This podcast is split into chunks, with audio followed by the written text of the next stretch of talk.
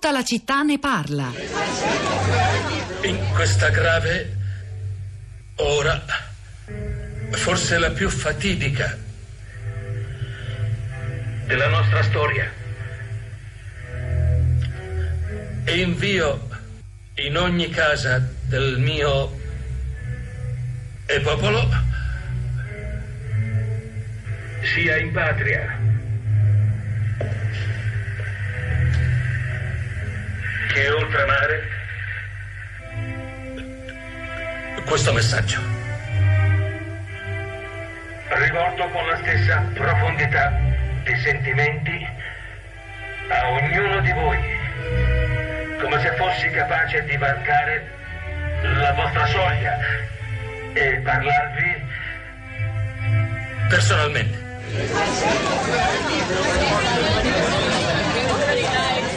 Era il discorso del re, film di Tom Hooper del duemiladieci, interpretato da uno strepitoso Colin Firth, che per questo film ha vinto l'Oscar e anche il Golden Globe. Era ispirato alla storia vera del re Giorgio sesto, che per un problema di balbuzie inizia un rapporto, alla fine poi anche di amicizia, con un logopedista che riesce a fargli fare il famoso discorso alla nazione per radio in occasione della dichiarazione di guerra alla Germania nel trentanove. In sottofondo la musica che sentivate, presa dal film, era la settima sinfonia di Beethoven. Eh, molti sms che ci state mandando, tantissimi ignoranti usano i termini inglesi come pappagalli, scrive Joe. E poi Davide: la tirannia della finanza e della speculazione capitalista internazionale da più di vent'anni ha strumentalizzato la scienza e di conseguenza anche il linguaggio, mh, eh, aggiunge un altro ascoltatore, Giovanni. Ci ha raggiunto in studio Sara Sansi per raccontarci come state reagendo sui social network. Sara, ciao, buongiorno. Buongiorno, buongiorno Rosa, buongiorno a tutti i nostri ascoltatori. I messaggi dei nostri ascoltatori li leggeremo anche in diretta qui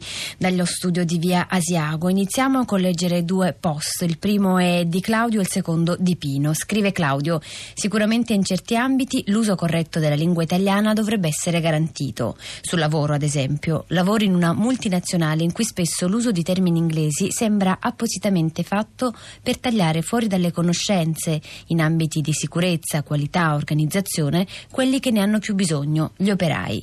Tutto ciò col pretesto della massima organizzazione. Sempre su Facebook, sulla pagina La Città di Radio tre, Pino scrive: l'antintellettualismo si è insinuato come una traccia costante nella nostra vita politica e culturale, alimentato dal falso concetto che democrazia significhi, citando Asimov, la mia ignoranza vale quanto la tua conoscenza. Allora, altri messaggi. Rosan, Rosanna, scusate, ci scrive: ho lavorato in un contesto straniero per oltre trent'anni. Il linguaggio in ambito italiano è car- caratterizzato allora come adesso da vetusto intramontabile, stile fumoso e prolisso, erede di una classe dirigente che si relaziona con i cittadini con modalità ormai sorpassate. Eh, sono collegati con noi tre ascoltatori. La prima è un'ascoltatrice, Maria Grazia, buongiorno. Buongiorno, chiamo da Fretta Minore. Volevo riprendere l'intervento Provincia di, di Napoli. Giuseppe, Provincia di Napoli.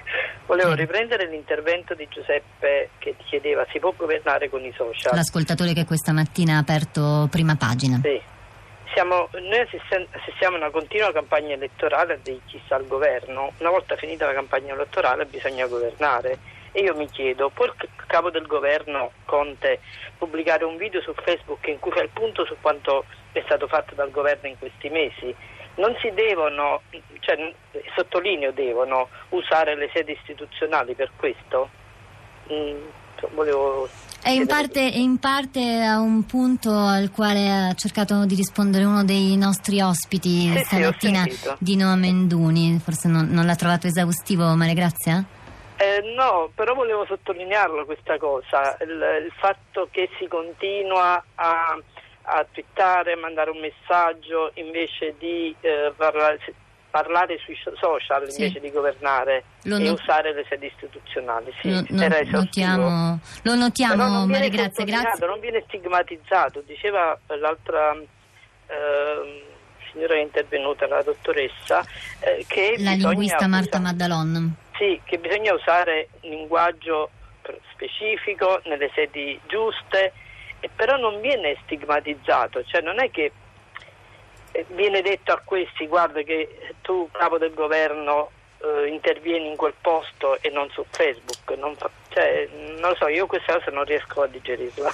Grazie Maria, grazie. Le segnalo oggi per esempio sulla Stampa c'è un, un articolo di Francesca Schianchi che, che parla anche di questo, se può interessarle. Eh, c'è anche Adriano, buongiorno, lei da dove chiama? Buongiorno, chiamo da Roma. E allora, cosa voleva dirci Adriano? Eh, praticamente ho mandato un messaggio su WhatsApp, insomma, e ripeto quello che, che, che ho scritto. Allora, innanzitutto eh, per anni abbiamo avuto tantissimi talk show mattina e sera che parlavano di politica con sempre i soli, la solita compagnia di giro di esperti politici, più o meno trenta persone erano sempre quelle e girano tutti i canali. Adesso sono diminuiti un po', però ho notato che pescano dai social, fanno da ripetitori a quello che, che, che viene detto sui social, che c'è poi di tutto, al contrario di tutto, tanto chi se ne frega, no?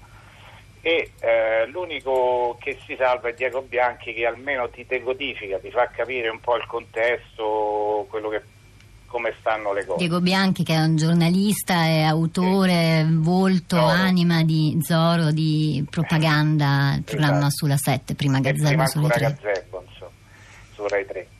Ehm, non vorrei che poi alla fine di tutto questo ci sia, anche qui come è successo in Russia con Putin, in Turchia con Erdogan, in, in Ungheria con uh, Orban, che praticamente hanno tolto la libertà di stampa, è arrivato l'uomo forte e dice basta con sto casino, adesso sistemo tutto io. Questo è più o meno quello che ho detto nel messaggio. Con, eh. con, con un, un linguaggio, Adriano, molto chiaro, per cui la ringrazio. Sara. Rosa, sulla nostra pagina Facebook Stefano chiede chiarezza rispetto ai numeri dell'analfabetismo di ritorno. Siamo andati a consultare una ricerca pubblicata dal Sole ventiquattro Ore, una ricerca dell'Organizzazione per la Cooperazione e dello Sviluppo Economico, che parla di un ventotto per cento di analfabeti funzionali rispetto però alla popolazione totale. È un dato che non ci deve far troppo felici, siamo in infatti quarti, peggio di noi solo l'Indonesia, il Cile e la Turchia, quarti su una classifica di trentatré paesi. E a proposito di analfabetismo funzionale, Edoardo su Twitter scrive: mi sembra che siamo caduti tutti in una sorta di pigrizia culturale nella quale scegliamo sempre la soluzione più semplice e più comoda per noi, la cultura del mi piace. Bruno: una soluzione contro l'alfabetismo di ritorno facile ed economica, basta che la Rai rimetta in onda Non è mai troppo tardi col maestro Alberto Manzi, il programma è già pronto ed è stato ampiamente testato, funziona. E ricordiamo, chi, per chi volesse approfondire la figura del maestro Alberto Manzi, c'è una puntata di Wikiradio che può essere ascoltata, che è disponibile sul nostro sito ed è andata in onda il tre novembre duemilaquattordici.